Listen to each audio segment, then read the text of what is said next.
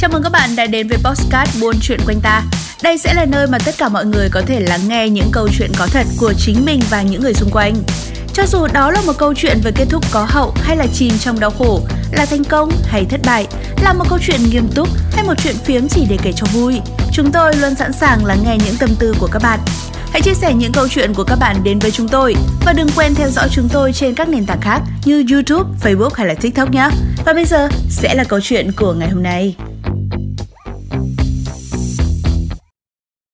Là con đỗ nghèo khỉ, nhưng luôn giả vờ giàu có. Xin chào, tôi tên là Jenny, một nhân viên văn phòng.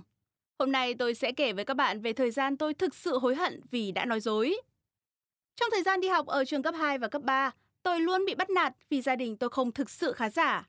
Một số người cố tình vi phạm nội quy của trường và sau đó đổ lỗi cho tôi vì hành động sai trái đó mặc dù tôi vô tội. Một số lấy đồ của tôi và ném nó vào thùng rác.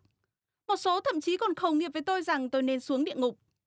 Tôi cảm thấy rất buồn và bực bội vì tôi không làm gì cả.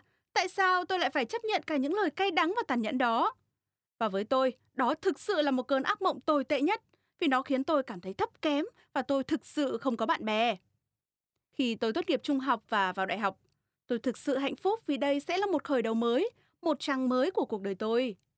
Tôi thậm chí đã vẽ cho mình bức tranh về việc tôi sẽ hạnh phúc như thế nào khi có thể bỏ lại quá khứ đen tối phía sau và kết bạn với nhiều người bạn mới.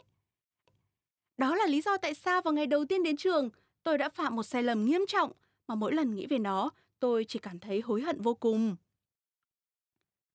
Vào ngày hôm đó, khi tôi vào lớp và đang tìm chỗ ngồi, một nhóm ba cô gái đã thu hút sự chú ý của tôi. Wow, họ thật sự đẹp và nổi bật, họ thật ngon. Lem lem. Đó là ý nghĩ đầu tiên xuất hiện trong đầu tôi. Khi tôi đến gần họ và hỏi liệu tôi có thể ngồi chung với họ không, tôi ngạc nhiên là tất cả họ đều rất thân thiện và nhiệt tình mời tôi ngồi cùng họ. Và tôi nghĩ rằng tôi đã có một khởi đầu tốt. Tôi và họ có thể là bạn tốt sau này. Tuy nhiên, sau khi tôi thấy những chiếc iPhone 11 Pro Max mới nhất và quần áo sang trọng của họ từ Chanel hay là Dior, tôi bắt đầu thực sự lo lắng. Nếu họ biết rằng gia đình của tôi không giàu như họ, và tôi đã đến trường này nhờ vào học bổng, liệu họ có muốn làm bạn với tôi nữa không? Họ sẽ bắt nạt tôi như các bạn học của tôi ở trường trung học đã làm.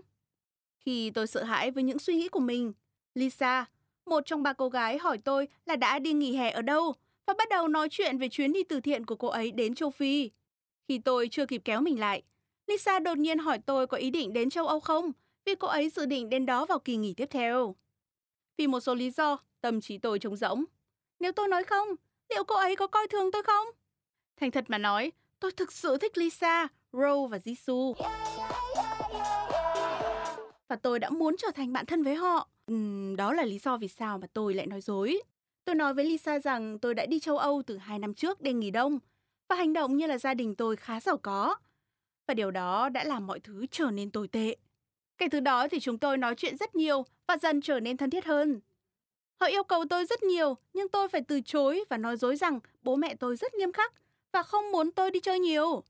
Nhưng trên thực tế thì lý do thực sự là tôi không đủ khả năng.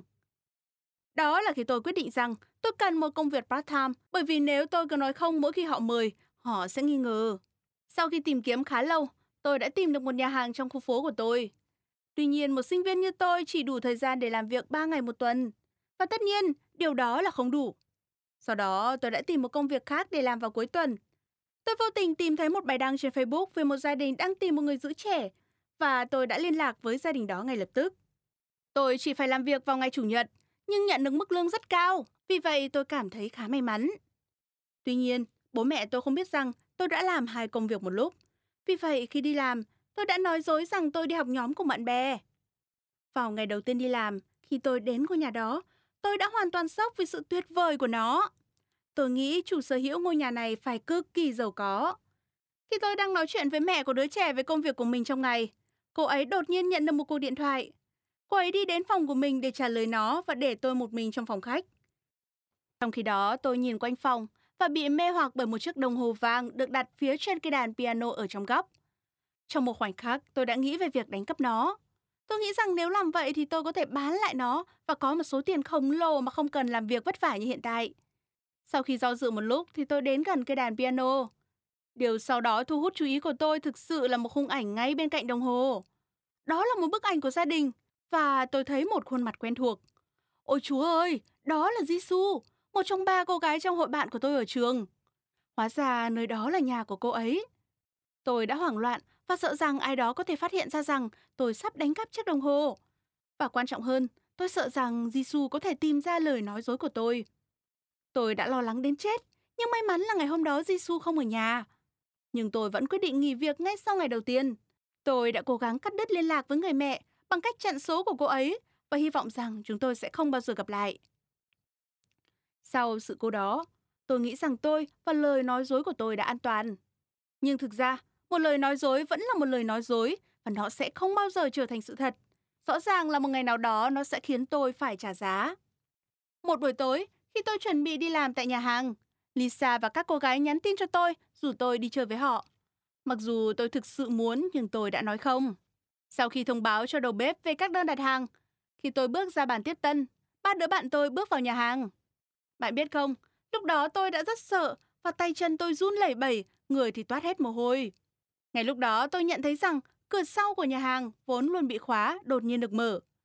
Tôi không có sự lựa chọn nào khác ngoài việc đi thẳng theo hướng đó để tránh xa tầm nhìn của họ. Tuy nhiên, thật không may, Lisa đã nhìn thấy tôi và gọi tôi lại. Cô ấy thậm chí còn trách tôi vì đã nói với cô ấy rằng bận, không thể đi cùng họ. Cho đến khi họ phát hiện ra rằng tôi đang mặc đồng phục nhà hàng. Và họ không biết nói gì. Một lúc sau, họ quyết định ngồi xuống nói chuyện với tôi. Họ nói rằng họ rất buồn khi tôi nói dối họ suốt thời gian qua. Và họ thích tôi vì tính cách của tôi, chứ không phải là vì tôi đã đến châu Âu hay gia đình tôi giàu có. Họ không thể hiểu tại sao tôi làm vậy. Sau đó thì tôi đã chút bầu tâm sự với họ và nói với họ sự thật. Tôi thực sự không có kế hoạch để làm điều đó. Tôi đã rất hoảng loạn đến nỗi chấn thương từ thời trung học, chỉ khiến tôi cảm thấy thấp kém khi nói chuyện với người khác. Sau khi nghe những lời chân thành của tôi, họ ôm tôi và chúng tôi đã khóc rất nhiều. Kể từ đó thì chúng tôi hiểu nhau hơn và tiếp tục làm bạn cho đến bây giờ. Họ luôn ở đó vì tôi, từ lúc tôi gặp nhiều khó khăn cho đến giờ, khi tôi đã có một công việc ổn định. Từ câu chuyện của tôi, tôi hy vọng rằng bạn sẽ luôn là chính mình và không bao giờ nói những lời nói dối khủng khiếp như tôi đã làm. Cảm ơn các bạn đã đến với Postcard Buôn Chuyện Quanh Ta. Đây sẽ là nơi mà tất cả mọi người có thể lắng nghe những câu chuyện có thật của chính mình và những người xung quanh. Cho dù đó là một câu chuyện về kết thúc có hậu hay là chìm trong đau khổ, là thành công hay thất bại, là một câu chuyện nghiêm túc hay một chuyện phiếm chỉ để kể cho vui, chúng tôi luôn sẵn sàng lắng nghe những tâm tư của các bạn. Hãy chia sẻ những câu chuyện của các bạn đến với chúng tôi và đừng quên theo dõi chúng tôi trên các nền tảng khác như YouTube, Facebook hay là TikTok nhé. Còn bây giờ thì xin chào và hẹn gặp lại.